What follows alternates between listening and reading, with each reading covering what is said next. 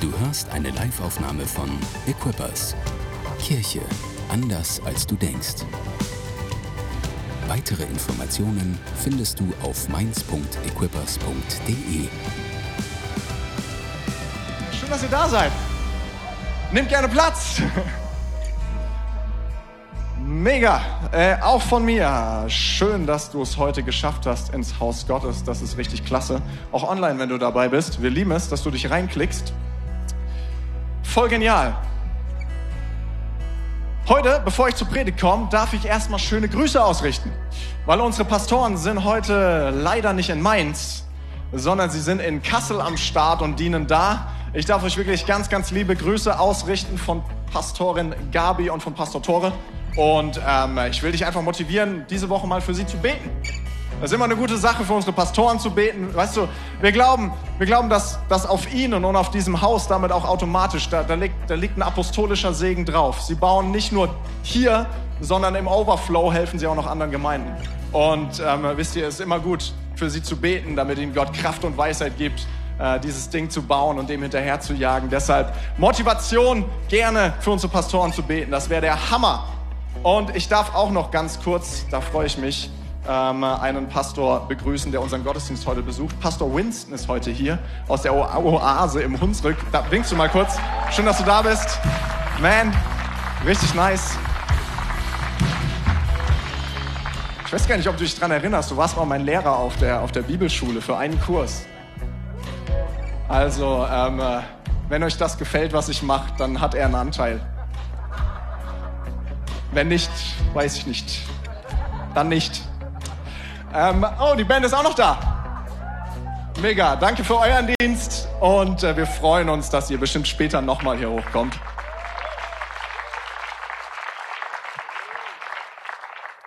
Ähm, wir sind gerade in der Predigtserie Edgy Church.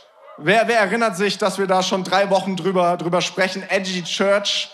Ähm, edgy, ein komisches Wort, ne? Ähm, man könnte sagen, eine Kirche, die Kanten hat. So, oder eine Kirche, die Kante zeigt oder, oder wie auch immer. So, und ähm, ganz ehrlich, wir, wir sprechen ein bisschen darüber, was uns als Equippers Rhein-Main ausmacht. Und ähm, wir glauben echt nicht, dass wir irgendwie eine perfekte Kirche sind. Das glauben wir nicht. Ähm, aber wir glauben, dass Gott uns gesegnet hat, so zu sein, wie wir sind, mit unseren Kanten. Und da gibt's ein paar. Und äh, wenn du gut aufgepasst hast in den letzten Wochen, dann, dann ging es schon um eine Kante. Da ging es darum, dass wir sagen, wir strecken uns aus nach Menschen, die Jesus noch nicht kennen. Das ist das Allerwichtigste. Wir wollen, dass Menschen Jesus kennenlernen. Wir drehen uns nicht um uns selbst, sondern wir strecken uns aus, dass, dass, dass, dass unsere Nachbarn, unsere Freunde, unsere Kollegen, dass sie eine faire Chance bekommen, mit Jesus in Kontakt zu kommen. Und das werden wir nicht ändern. Das werden wir immer so tun. Und Pastor Thor hat auch noch gesprochen über unvernünftigen Glauben. So, wir wollen uns nicht verlassen auf unsere eigene Logik und das, was wir uns vorstellen können, sondern wir glauben, Gott will Großes tun im Rhein-Main-Gebiet. Und dafür braucht es manchmal echten Glauben zu sagen, okay, dann lege ich meine Kraft rein, meine Ressourcen rein, meine Finanzen rein. Wir haben Glauben dafür, dass Gott das segnet, was wir reinbringen ins Reich Gottes. Und letzte Woche, ihr seid gut drauf, das freut mich richtig. Und letzte Woche hat Pastor Dan gesprochen über unsere dritte Kante. Wir preisen Gott.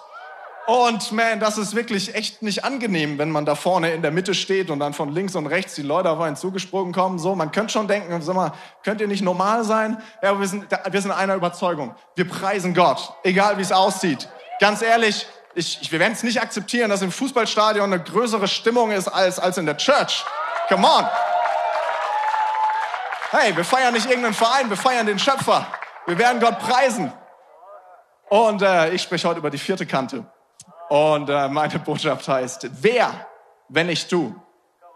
Dreh dich mal zu deinem Nachbarn, schau ihm tief in die Augen und sag zu ihm, wer, wenn nicht du? Und dreh dich zu deinem anderen Nachbarn und sag auch nochmal, wer, wenn nicht du? Wer, wenn nicht du? Weißt du, wenn du es nicht machst, vielleicht macht es niemand. Also warum machst du es nicht du? Ähm, äh, ich will mal anfangen, diese Predigt, indem ich spreche über eine Seite in deiner Bibel. Und ich habe die mal aufgeschlagen. Es ist diese Seite. Es ist eine Seite, genau die hier. Kann man das sehen? Über die will ich sprechen. Und diese Seite in der Bibel, die gibt es auch in deiner Bibel. auf der einen Seite, da ist 1. Mose 50. Und wenn man umschlägt, ist gar nicht so leicht mit zwei Händen, dann ist da 2. Mose 1. Das ist nur eine Seite. Und ich will mit dir kurz drüber sprechen, was zwischen dieser Seite passiert. Zwischen dieser Seite. Zwischen dieser Seite passiert 400 Jahre lang nichts. Hast du das gewusst? Really? Zwischen dieser Seite passiert 400 Jahre lang nichts. Manchmal lesen wir unsere Bibel und wir denken so, das passiert alles irgendwie in kurzem Zeitraum, weil ich lese es ja schnell. Aber manchmal sind da so Zeitsprünge drin. Und das ist einer der größten Zeitsprünge in der ganzen Bibel. Der ist zwischen 1. Mose und 2. Mose. Vorher sind die ganzen Geschichten von Abraham, Isaac, Jakob, Josef und in ein paar Jahrzehnten, in ein paar Generationen ist Gott hammermäßig am Wirken und am Handeln und es passieren Wunder und, und Abraham hat Glauben und Josef ist treu und so weiter und so fort und Gott ist am Agieren in der Welt. Und nach dieser Seite, da kommt ein Typ, der heißt Mose und um Mose geht's dann die nächsten vier Bücher. Zweiter, dritter, vierter, fünfter Mose und innerhalb von, das sind gerade mal 40 Jahre Zeitraum, in denen diese vier Bücher spielen. So, und da passieren so viele Sachen. Das Volk wird befreit aus Ägypten. Äh, Gott ist megamäßig am Wirken. Sie gehen durch das äh, Rote Meer hindurch. Sie nehmen das, das, das verheißene Land ein. Es passiert so viel in so wenig Seiten. Aber da ist diese eine Seite. Dazwischen passiert 400 Jahre lang nichts. Oh man, ich will in einer Zeit leben, wo man im Rückblick sagt, hier ist was passiert. Ganz ehrlich, 400 Jahre lang war irgendwie keiner da, der gesagt hat, hey Gott, gebrauche mich. 400 Jahre lang hören, hören wir nichts, außer dass das, dass das Volk größer wird. So, und ich will dir sagen, es gibt, so, es gibt so Etappen in der Bibel, da passiert einfach nichts. Und ich glaube, was Gott sucht, er sucht nach Menschen, die sagen, hey Gott, gebrauche mich. Er möchte Geschichte schreiben mit uns, hier in Deutschland, hier im Rhein-Main-Gebiet. Und es wäre der Hammer, wenn wir ein paar Seiten füllen, oder? Come on, wer hier sagt, lass uns ein paar Seiten füllen? Das ist eine gute Sache. Hey, äh, ich, ich glaube, es ist ein Muster äh, in, in, in der Bibel, dass es, dass es Leute braucht, die aufstehen und sagen, hey, gebrauche mich. Ah, ich ich liebe diese eine Bibelstelle, Jesaja 6 ist das. Äh, da fragt Gott doch tatsächlich eine Umfrage und sagt, wen kann ich senden? Wer ist da? Ich habe einen Auftrag, wen kann ich senden? Und dann ist irgendwie so Stille und irgendwo hinten in der letzten Reihe macht einer. Äh. Und das ist Jesaja, der sagt, hier bin ich, sende mich. Ich glaube, es braucht Leute, die sagen, hier, hier bin ich, ich will was tun, Gott. Aber ich will mit euch kurz sprechen über das Buch Richter. Ist auch ein Buch im Alten Testament. So, und, und ähm, in diesem Buch Richter, ich lese mal ein paar Zeilen vor, äh, weil im Prinzip kann man dieses Buch ziemlich schnell zusammenfassen. Es ist immer dieselbe Geschichte. Ähm, ich lese mal vor, Richter 2 ab Vers 16. Da steht, da setzte der Herr Richter ein, die die Israeliten vor ihren Feinden retten sollten. Da ist so diese eine Person. Gott setzt eine Person ein, die etwas bewirken soll. Und dann geht's weiter in Vers 18. Immer wenn der Herr einen Richter über Israel einsetzte, war er mit dem Richter und rettete das Volk vor seinen Feinden, solange der Richter lebte. Ey, da passiert was. Da wird was aufgeschrieben. Wir, wir hören, wie Gott mächtig wirkt in diesem Land. Und dann kommt Vers 19. Doch sobald der Richter gestorben war, kehrten die Israeliten zu ihrem alten Lebensstil zurück und verhielten sich schlimmer als ihre Väter. Bam.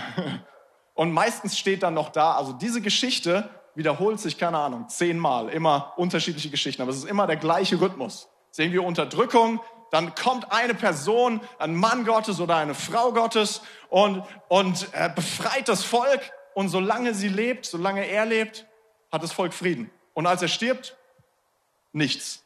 Und dann steht nur als Kommentar da, und sie wurden 40 Jahre unterdrückt. Oder und sie wurden 23 Jahre lang unterdrückt und so weiter. Und so geht's die ganze Zeit. Und, und für, für mich ist das ein Ding, hey, schaut mal, was es braucht, sind Leiter. Was es braucht, sind Menschen, die sagen, hey, hier bin ich, ich will was bewegen im Reich Gottes. Deshalb sagen wir, hey, unsere vierte Kante als Kirche, das ist Leiterschaft. Wir glauben an Leiterschaft. Wir glauben, dass da ein Potenzial in dir drin ist etwas zu verändern. Wir glauben, dass etwas in dir steckt, etwas zu bewegen. Und wir wollen nicht verpassen, das, was Gott tun möchte. Glaubst du, dass Gott 400 Jahre nicht handeln wollte? Ah, ich glaube das nicht. Ich glaube, es hat an Leuten gefehlt, die sagen, hier bin ich, sende mich. Deshalb will ich dich fragen, wer, wenn nicht du? Wenn du es nicht machst, vielleicht macht es niemand. Gibt es nicht was, wo wir sagen könnten, hey, dafür lohnt es sich, sich einzusetzen. Dafür lohnt es sich zu sagen, hey Gott, gebrauche mich. Darüber will ich ein bisschen sprechen. Seid ihr bei mir? Das ist gut. Und ich will in, in eine Story reinschauen aus dem, aus, dem, aus dem Richterbuch von einer Person. Ich weiß nicht, warum Jesus oder, oder Gott das immer macht. Der wählt immer die Leute aus. Also ich würde die nicht nehmen. Ich, das, ich weiß nicht, ob ich das schon mal erzählt habe, aber wenn ich Jesus gewesen wäre, weißt du, wen ich genommen hätte? Ich hätte Johannes den Täufer genommen. Was ein Typ, ey. Ist da am Predigen, die ganzen Leute kommen, lassen sich von ihm taufen. Was für ein Potenzial. Und dann nimmt Jesus irgendwelche Fischer, die überhaupt nichts können. Also ich hätte Johannes genommen. Aber gut, ich entscheide das ja nicht. Und, und jetzt will ich mit euch eine Geschichte anschauen im Alten Testament, im Buch Richter. Da wählt da wählt Gott auch jemanden aus. Ich denke mir so, jo, also, der wäre jetzt bei mir irgendwie durchgefallen. Aber okay, schauen wir uns erstmal die Situation an, in der diese Story spielt, weil es ist eine, eine Situation, es ist so, so eine, eine Situation der leeren Seite. Da ist nicht viel los. So, es gibt gerade nichts zu feiern. In Richter 6, Abvers 1, da steht, wieder taten die Israeliten Böses in den Augen des Herrn und der Herr lieferte sie für sieben Jahre den Midianitern aus. Also das ist am Anfang vom Buch Richter, da sind es immer noch so kurze Zeitabstände, sieben Jahre nix, das geht. Am Ende sind es dann 40 Jahre nix und, und 60 Jahre nix und so weiter, es wird immer schlimmer. Ähm, Vers 2, die Unterdrückung durch die Midianiter war so hart, dass die Israeliten sich in den Bergen Befestigungen bauten, in die sie sich zurückziehen konnten. Diese bestanden aus Wassergräben, aber auch aus Höhlen und Felsen, Höhen, die ihnen als Burgen dienten. Und ich will wenigstens kurz auf die Ironie in diesem Satz eingehen. Also eine Felsenhöhe, die als Burg dient. Ganz ehrlich, ich glaube, manchmal akzeptieren wir Sachen, die wir nicht akzeptieren sollten. Also ganz ehrlich, also verkauf mir nicht einen Berg als eine Burg. Really. Verkauf mir nicht eine Höhle als ein Haus und verkauf mir nicht einen Berg als eine Burg. So, vielleicht spreche ich da gleich noch ein bisschen mehr drüber, aber ganz ehrlich, so, manche Sachen sind so normal geworden, dass wir einfach sagen, so ist es halt. Aber ich glaube, wir sollten nicht sagen, so ist es halt. Wir sollten sagen, ich glaube, Gott hat was Besseres für uns. Vers 3. Jedes Mal, wenn die Israeliten Getreide aussäten, fielen die Midianiter und Amalekiter bei ihnen ein. Auch die Völker aus dem Osten griffen Israel an, belagerten das Land und vernichteten die Ernte bis nach Gaza. Sie ließen, die Israel Sie ließen den Israeliten nichts zu essen übrig, nahmen ihnen alle Schafe, Rinder und Esel weg. Das ist jetzt nicht so eine positive Story, um ehrlich zu sein. Äh, denn zahlreich wie die Heuschrecken fielen sie mit ihrem Vieh und ihren Zelten bei ihnen ein. Sie und ihre Kamele waren so viele, dass man sie nicht zählen konnte. Und sie blieben, bis das Land geplündert war. Auf diese Weise machten die Midianiter Israel arm. Da schrien die Israeliten zum Herrn um Hilfe. Und ich denke mir, wow, es dauert sieben Jahre, bis das Fass irgendwie zum, zum Überlaufen kommt, bis sie merken so, nee, bis hierhin auch nicht weiter. So, das, was passiert, das ist nicht okay. Und ich will ein bisschen drüber sprechen, wie wir eine Church sein können, die sagt, hey, ähm, wir, wir, wir wollen was verändern. Wir wollen als, als, als Leiter heraustreten und sagen, come on, wir akzeptieren nicht alles. So. Und ähm, den ersten Punkt, den ich mitgeben will, ist, wir sagen, der Status quo ist nicht okay. Das ist das, was ein Leiter tut. Bevor er was verändert, sagt er, hey, das, was ich gerade sehe, das ist nicht okay. So, und ganz ehrlich, sieben Jahre lang in Unterdrückung zu leben, irgendwann fangen die Israeliten an und sagen so, es ist genug. Und sie fangen an, zu Gott zu schreien. Und ich glaube, was es braucht in einem Leiter, ist zu sagen, da ist eine Überzeugung in mir drin, die sagt, der Status quo ist nicht okay. Ähm, schau, ich habe über diese eine Seite geredet, zwischen der 400 Jahre lang nichts passiert. Und, und irgendwann kommt ein Typ und dieser Typ heißt Mose und in ihm drin, da ist etwas, was sagt, hey, was ich sehe, ist nicht okay. Weil ich sehe, dass mein Volk, die Israeliten, unterdrückt werden seit Jahren. Und ganz ehrlich, in mir drin, da merke ich etwas, das, das, und, und dieses, dieses Ding ist, es ist nicht okay. Und er tut was dagegen. Und auf seine Art und Weise. Und dann dauert es 40 Jahre, bis Gott sagt, okay, jetzt bist du bereit, ich muss erst deinen Charakter formen. Aber in ihm, in Mose, ist schon 40 Jahre, bevor er berufen wird, ist schon dieses, es ist nicht okay. Dinge fangen an, sich zu verändern, wenn wir sagen, es ist nicht okay. Ah, ich liebe die Geschichte von, von, von David, oder diese, viele, viele Geschichten von ihm. Aber irgendwann sagt David in seinem Herzen, hey, es ist nicht okay, dass ich in einem Palast wohne und Gott in einem Zelt. Kennt ihr die Story? So. Es ist nicht okay, dass, dass, dass ich als König hier in Prunk lebe, aber für Gott haben wir gerade so ein Zelt übrig. Nichts gegen Campingurlaub, kann man machen. Aber ganz ehrlich so, hey, wenn er Gott ist, dann, dann sollte das Haus Gottes was Schönes sein. Manchmal denke ich so, hey, wenn wir Gemeinden bauen, ganz ehrlich, hey, dann sollte, sollte das Haus Gottes, sollte schön sein. Da sollte gute Musik gespielt werden. Da sollten nice Designs am Start sein, weil es ist das Haus Gottes. Es ist nicht okay, dass es schlecht aussieht. Und in David ist so dieses, ah, das ist nicht okay, ich muss was machen. Weißt du, bei Nehemia ist es auch so. Ich meine, ganz ehrlich, 99,9 Prozent der Leute haben sich damit abgefunden, dass Jerusalem zerstört ist. Haben sich damit abgefunden, dass sie im Exil leben. Aber da ist Nehemia und in ihm drin ist dieses, ah oh man, es ist nicht okay. Es könnte besser sein. Ja, ich glaube, Gott hat noch was vor mit uns. So. Und er sagt, hey, ich schnapp mir ein paar Leute. Ich sag zu ihnen, hey Leute, das ist, was ich sehe, ist nicht okay. Kommt mit, lasst uns die Mauer wieder aufbauen. Und sie bauen die Stadtmauer von Jerusalem wieder auf. In ihm ist ein, es ist nicht okay. Als Jesus ins äh, Haus Gottes kommt, da sagt er, mein Haus soll ein Haus des Gebets sein und keine Räuberhöhle. Was ich sehe, ist nicht okay. Und ich glaube, wenn wir Dinge verändern wollen, wenn wir sehen wollen, wie Gott agiert in unserem Land, in unserer Region, in unseren Kirchen, dann müssen wir schauen, hey, hey Gott, was ist eigentlich nicht okay? Ganz ehrlich, ich finde es nicht okay, dass so wenig Leute in den Kirchen sind. Ich finde es nicht okay. Ich finde es nicht okay, dass, dass, was weiß ich, wie viel, 99 Prozent noch nie das Evangelium gehört haben. Finde ich nicht okay. Ich finde es nicht okay, oh, in, in, ich habe da jetzt keine statistische Erhebung gemacht, aber meines Wissens nach ist die größte Gemeinde, die sich jetzt gerade in Frankfurt trifft, 200 Leute groß, Besucher, 250 vielleicht, in einer Stadt von 700.000 Menschen. Das ist nicht okay. Ganz ehrlich, ich glaube, da geht mehr. Und ich will dich fragen, ob in dir ein, ein etwas ist, wo du sagst, hey, das ist nicht okay. Das, ich glaube, Gott hat was Größeres vor. Das ist das, wo, wo Veränderung anfängt, wo Leadership anfängt. Wenn wir sagen, hey, ich sehe etwas und ich denke mir so, hey, das könnte so viel besser sein.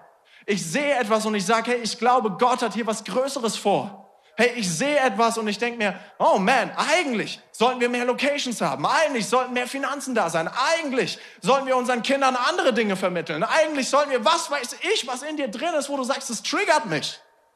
Was triggert dich? Leiterschaft beginnt da, wo wir sagen, ich will was verändern, weil ich denke, Gott hat was Größeres vor. Ist das ein guter Punkt? Und weißt du, ich bin gar nicht hier, um die Stimmung zu drücken weil Gott möchte, dass du ein Leben im Überfluss hast. Gott möchte, dass du überfließt vor Freude. Ja, Freude ist eine, ist, äh, ist eine Frucht des Geistes, ist Teil der Frucht des Geistes. Es geht nicht darum, dass wir durch die Gegend laufen und die ganze Zeit denken, oh man, wie mies ist es eigentlich? Nein, nein, wir sollen überfließen vor Freude. Aber in uns drin, da ist auch ein Glaube. Da ist auch eine Überzeugung. Wir sind hier, um was zu verändern. Wir sind hier, um was zu bewegen. Wir sind hier, um nicht alles zu akzeptieren, sondern zu sagen, da ist noch mehr.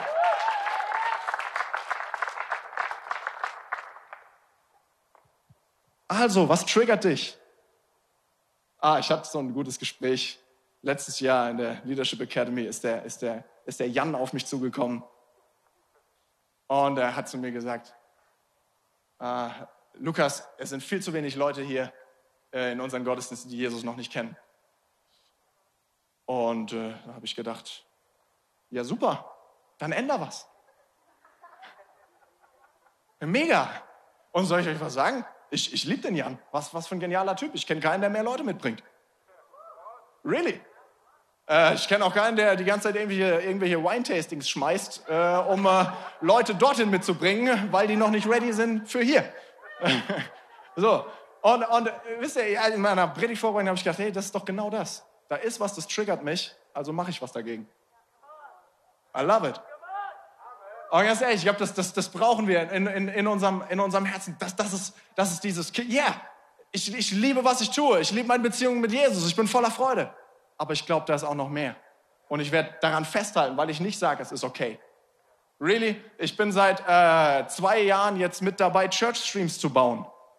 Und das ist schon anstrengend. Ganz ehrlich, meine Erfahrung ist, du brauchst einen, es ist nicht okay in dir, um das durchzuziehen. Weil es dauert. Es ist nicht einfach so, du tauchst irgendwo auf, sagst den Leuten, hey, Jesus ist spitze und er will dir vergeben. Und auf einmal sind dann 30 Leute da. So funktioniert es nicht. Äh, sondern es ist ein Auf und ein Ab und Leute kommen und Leute gehen und äh, manchmal hast du Gäste und manchmal nicht. Und was du brauchst in dir, um etwas Großes zu bewegen, seine tiefe Überzeugung, die sagt, ich höre erst auf, wenn es fertig ist. Und ich will dich fragen, was ist in deinem Herzen?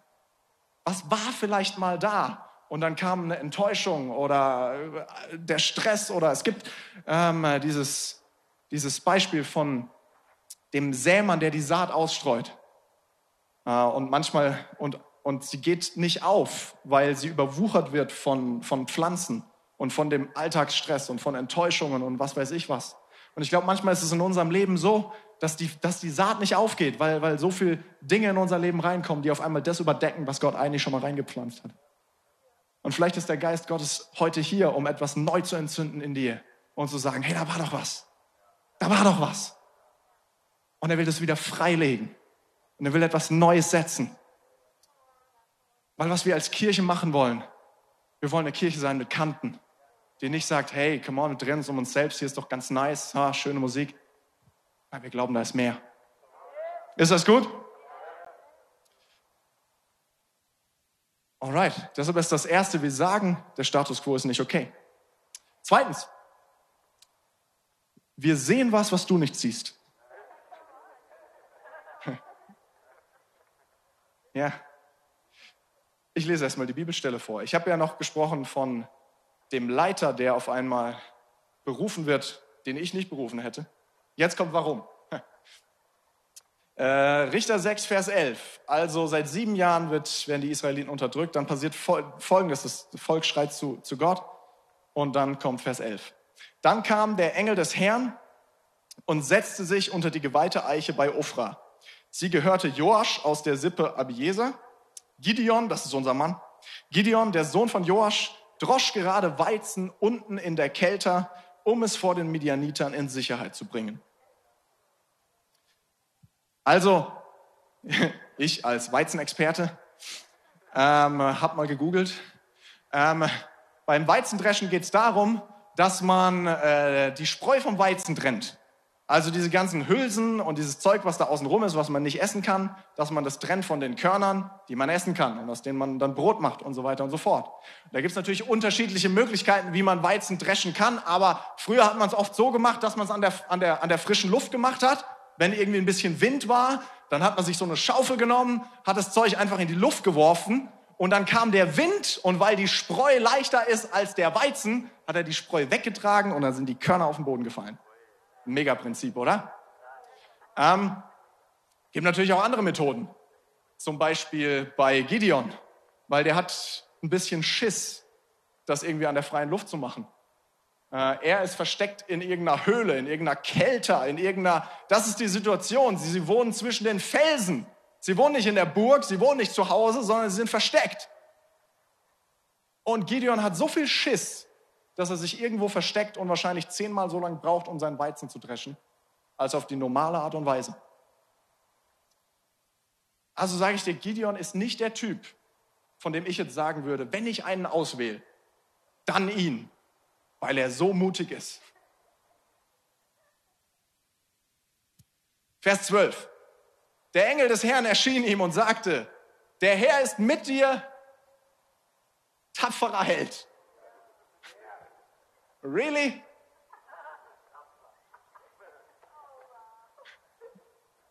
tapferer Held.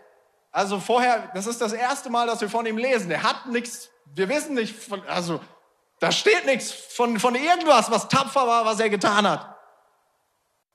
Deshalb heißt mein Punkt, wir sehen was, was du nicht siehst. Gott sieht was, was du nicht siehst. Gott sieht Gideon und er sieht was, was sonst keiner sieht. Er sieht was, was Gideon selbst nicht sieht. Da ist was in dir. Da ist eine Kraft in dir. Da ist eine Power in dir. Etwas zu verändern. Und wenn ich mit dir bin, dann bist du ein tapferer Held.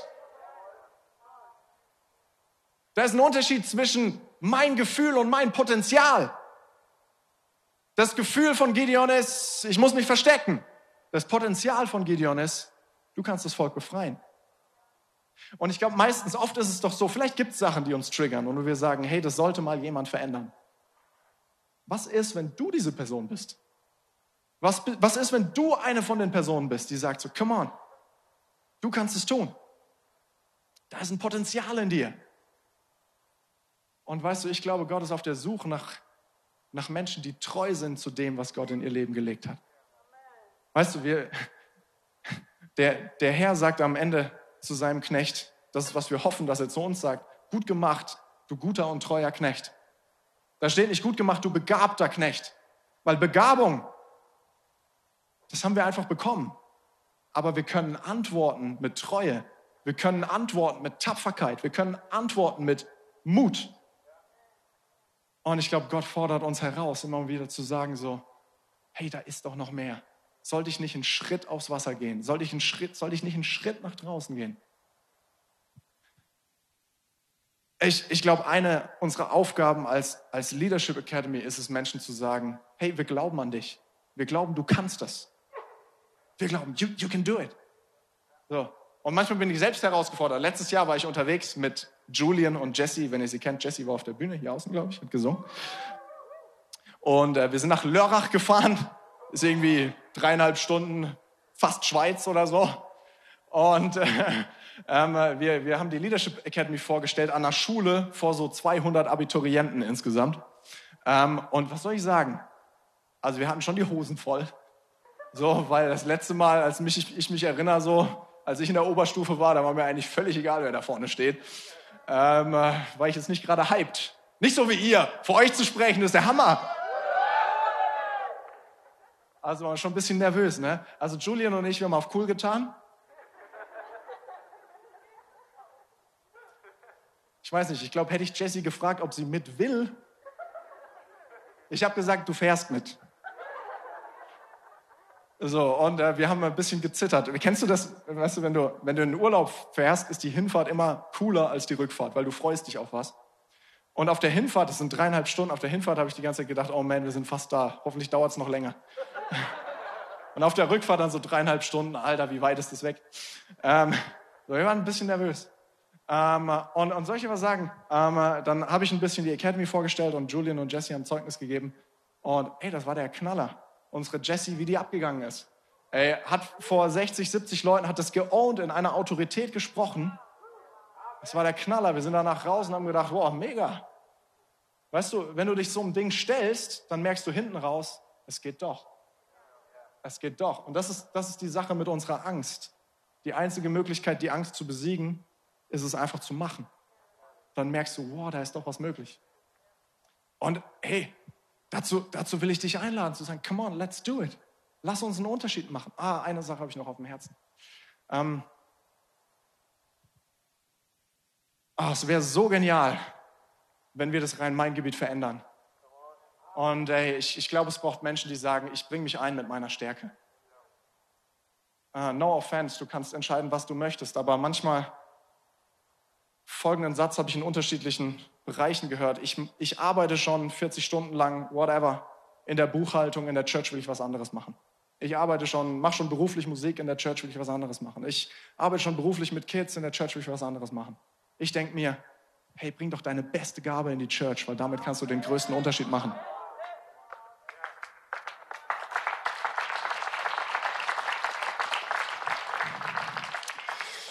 Ah, was, was, kommt jetzt? Ähm, ja, ich glaube, in dir ist mehr als das Sichtbare.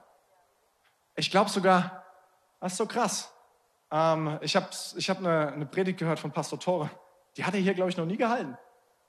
Aber ich war, in, ich war in Flensburg letzte Woche mit der Academy und da hat Tore gepredigt über Vaterschaft und er hat drüber, drüber ich kann das nicht, nicht, nicht nacherzählen, das ist seine Salbung, aber er hat gesagt, ein Vater sieht das Potenzial im Leben von Kindern oder von Personen.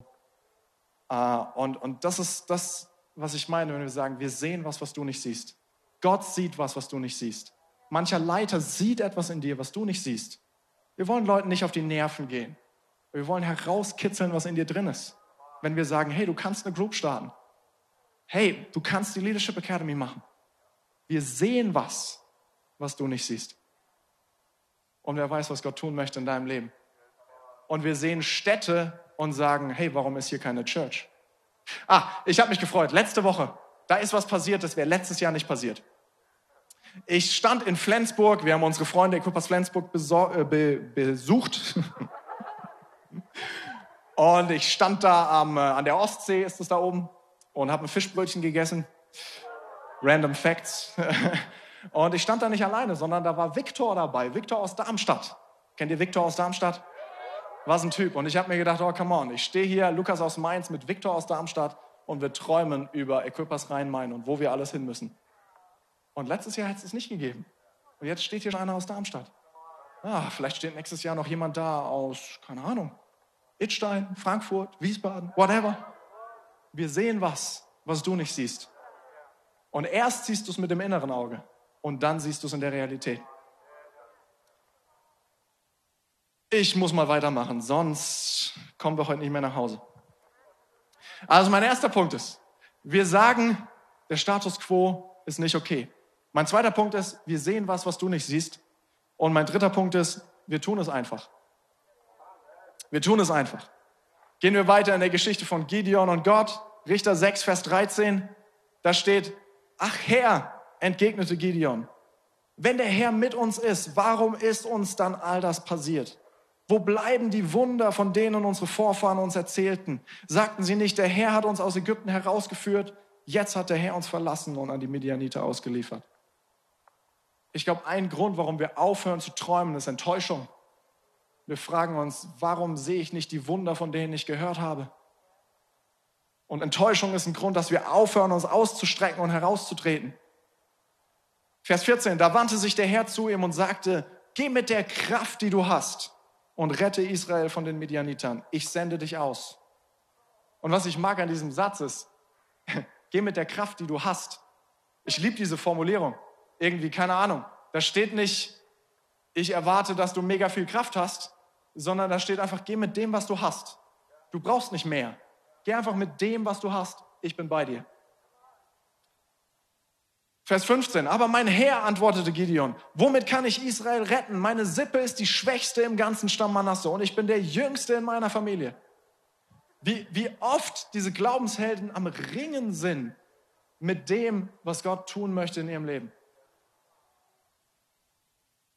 Der Herr sagte zu ihm, ich werde mit dir sein. Was du brauchst ist, ich bin bei dir. Ich werde mit dir sein. Du wirst Midian vernichten, als wäre es nur ein einziger Mann. Weißt du, es gibt so viele Gründe, es nicht zu tun, wenn wir drüber nachdenken.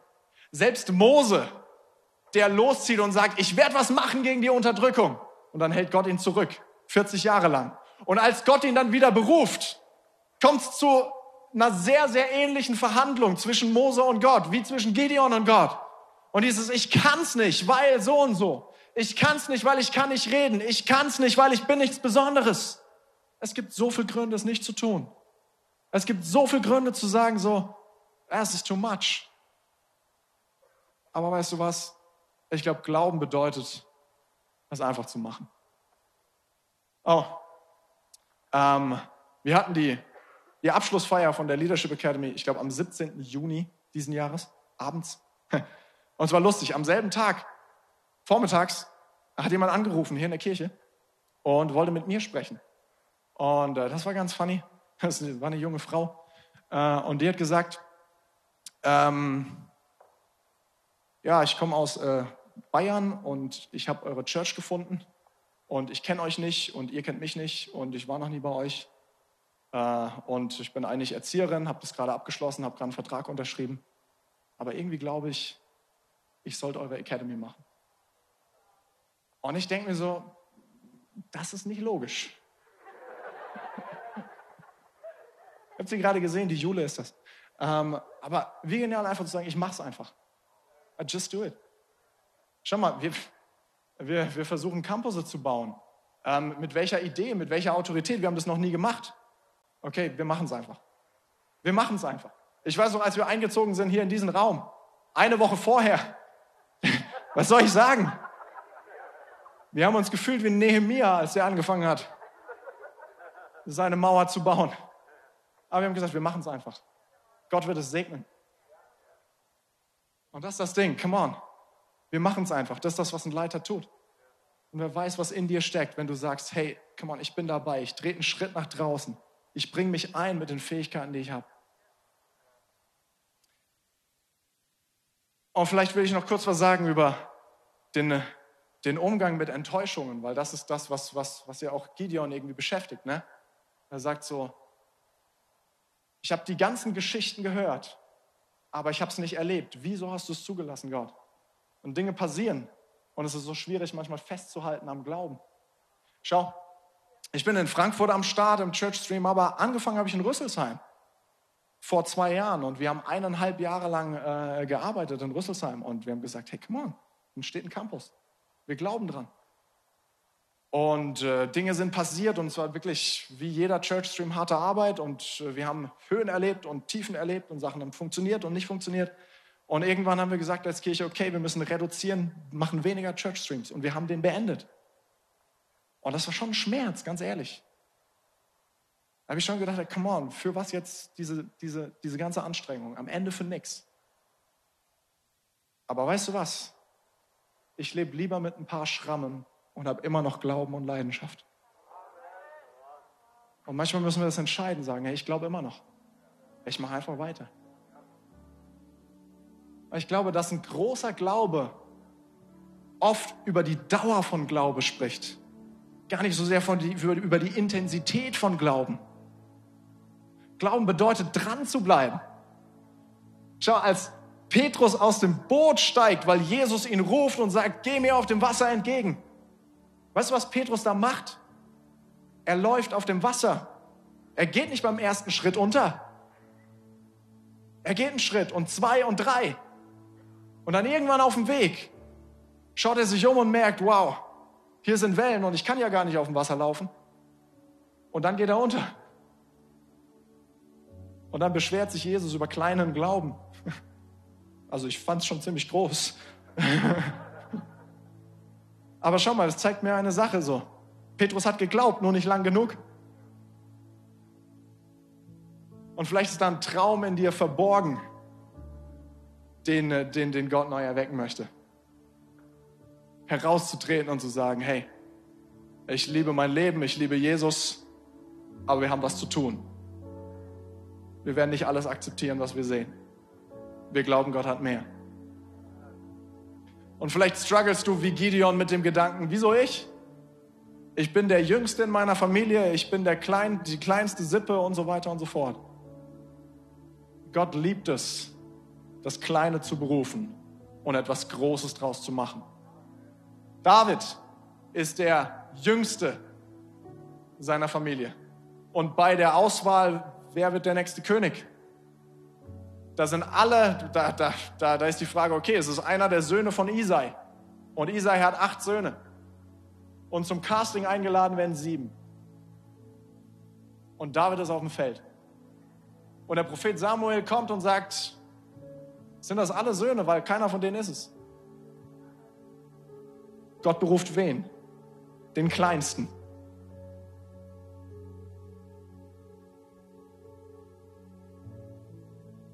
Vielleicht will Gott es mit dir tun. Gott beruft, ich meine, ganz ehrlich, Israel. Also, da muss man schon mit der Lupe dran gehen auf so einer Weltkarte, um das überhaupt zu finden. Und es ist jetzt auch nicht wirklich so, ein bisschen so Wüste und sowas, also es ist jetzt auch nicht wirklich so das Eldorado. Aber Gott schreibt seine Geschichte mit dem Kleinen. Jesus kommt Nicht aus Jerusalem, nicht aus New York, nicht aus Tokio, gut, gab's noch nicht. Aber er kommt aus Nazareth. Irgend so ein kleines Dorf. Ich finde es ganz funny, ich kenne jetzt die Geschichte von, von, von, von Tore und seinen Freunden, die die Church gegründet haben. War ich nicht dabei, kenne ich nicht. Aber äh, Tore, äh, nur von der Erzählung, aber Tore sagt manchmal, wir kommen aus dem Nichts. Vielleicht meint er mit dem Nichts rein Hessen, ich weiß es nicht.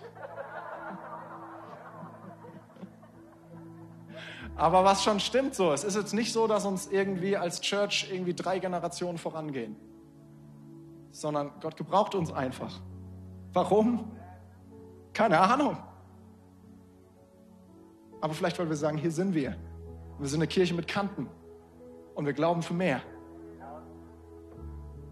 Ich weiß nicht, ob ihr da wart, als Pastor Sam geteilt hat aus Neuseeland, dass in Brasilien war und die Brasilianer ihn gefragt haben, wo ist eigentlich Neuseeland?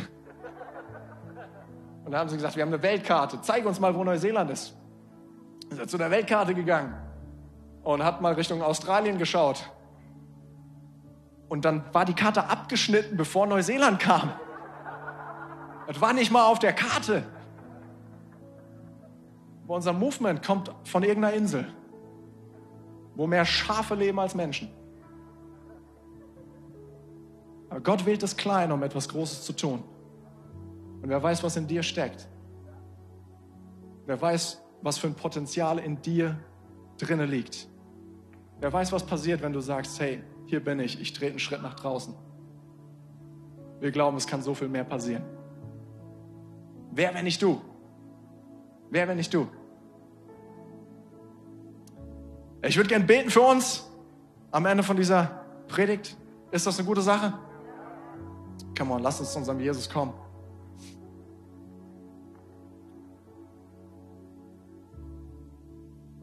Herr, ich danke dir, dass du hier bist. Jetzt in diesem Raum präsent und gegenwärtig. Und ich danke dir, dass du schon die ganze Zeit am Wirken bist und am Handeln bist in unseren Herzen. Herr Jesus, und ich bete dafür, dass du, dass du jetzt nochmal was, was fixierst in uns. Da, wo wir merken, hier ist eine Enttäuschung, die die Saat, den Traum meines Lebens überdeckt, Herr. Ich bete dafür, dass du jetzt nochmal noch mal, noch mal kommst und, und, und, es, und es hochhebst. Und ich bete, dass du jetzt fließt mit deinem Heiligen Geist und dass du, dass du Träume freisetzt. Und dass du Glauben schaffst in uns. Und dass du Berufungen sprichst. Danke, Herr, für diesen Moment des, des Glaubens, für diesen Moment des, es ist möglich. Und ich bete dafür, dass du was versiegelst in unseren Herzen, was dem Alltag, dem Stress, den Enttäuschungen widerstehen kann, Herr. Ich bete für einen größeren Hunger und für einen größeren Glauben. Und ich danke dir, dass du wirkst und dass du Geschichte schreibst mit uns, obwohl wir nur irgendwelche random normale Leute sind. Wir preisen deinen Namen. Wir danken dir, Herr. Amen. Danke fürs Zuhören. Weitere Informationen findest du auf mainz.equippers.de.